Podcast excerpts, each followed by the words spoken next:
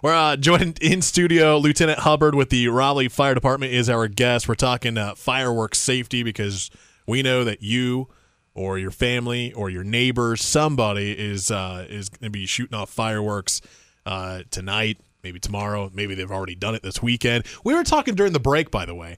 Uh, you brought up a very good point. I didn't even think about this, but when it rains and storms that kind of prevents people from going outside. Yes. Like if you're if you're always annoyed by your neighbors shooting off fireworks, you're hoping and praying that there's more storms tonight.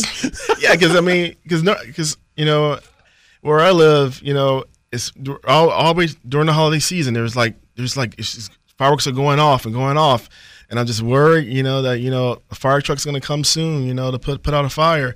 But um, the past couple nights, man, it's been quiet. So um, yeah you know, keep the storms, keep the storms rolling. I, I do have to ask you because of the weather. You know, let's say it doesn't storm. We know it's supposed to be super hot today, like a heat index of like 110 later on today. I, I'm assuming the heat makes things worse or, or makes a, a larger risk uh, for wildfires or fires easily starting when it comes to fireworks. Do you think is that true?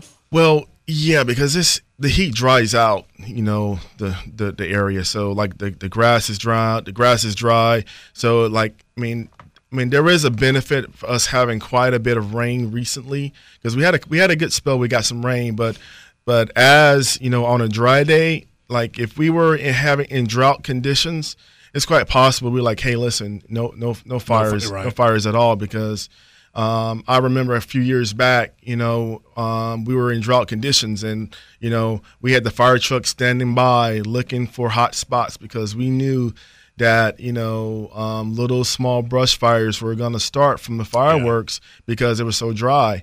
And the same, and the same thing can happen, you know, in your home if it's really dried out, if, if, if your grass isn't watered properly, you know, it can, it can start. Yeah. You you can have you can have a little brush fire right right in front of your home from from fireworks. Before we run out of time, I also want to ask: uh, the Raleigh Fire Department has a, an initiative going on right now uh, about smoke detectors. Yeah, and how important that is this time of the year. Why is that? Well, smoke alarms, you know, are are important all through the year because smoke alarms are known to save save lives. One thing that we like in the past um, past three years, I mean, if you have if you looked at our numbers, um, our, our the, the, number of deaths in North Carolina has gone up incrementally. In 2020, we had about 130 deaths, and in 2021, we had um, 150 fire deaths. And last year we had over 180 fire deaths in the state of North Carolina. And not having working smoke alarms is a contributing factor to increasing that number. So it's super important. Like if you lived in your home more than 10 years, or your smoke alarms smoke alarms are 10 years or older, you know they need to be replaced. You know.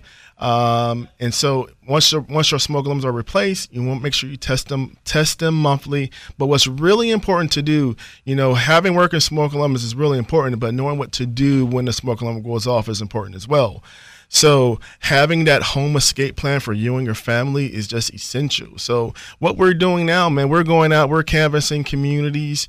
Um, we um, last year we got a grant from Firehouse Subs, and we we were able to, to purchase over 2,000 smoke alarms, and we're going out canvassing communities, you know, of, of homes where you know we we we we we we um we deem of highest highest risk. You know, if your home was built before 1976, you weren't required. To, your home wasn't required to have a smoke alarm, and if you oh, don't wow. if if you don't put smoke alarms in your homes, or you know you know, the first smoke, smoke alarm you put in your house is the one you, you got when you bought it. You know, you know, we want to go out. To, we want to go out to you, and we're gonna come out. We'll be knocking on your doors when you see us. You know, you know, hey, come talk to us. Let's talk about you know your your home your home safety plan uh, as it regards to fire safety, and then you know we're gonna check to make sure you have working smoke alarms. And if you're in need of smoke alarms, man, we're we're install smoke alarms um, for a charge from the grant we got. That's awesome, Lieutenant Hubbard with the Raleigh Fire Department. Yeah, it's it's a, a good reminder uh, to make sure you're safe, not only outside with the fireworks this time of the year, but make sure uh, inside your house is, is ready to go as well. Uh, anything else that you may that I might have missed that you want to get out there to the public that you want to uh, remind people of? I mean, the, also most importantly, um, you know, um, fire safety is really important, but considering how hot it is, let's make sure we drink enough water, guys.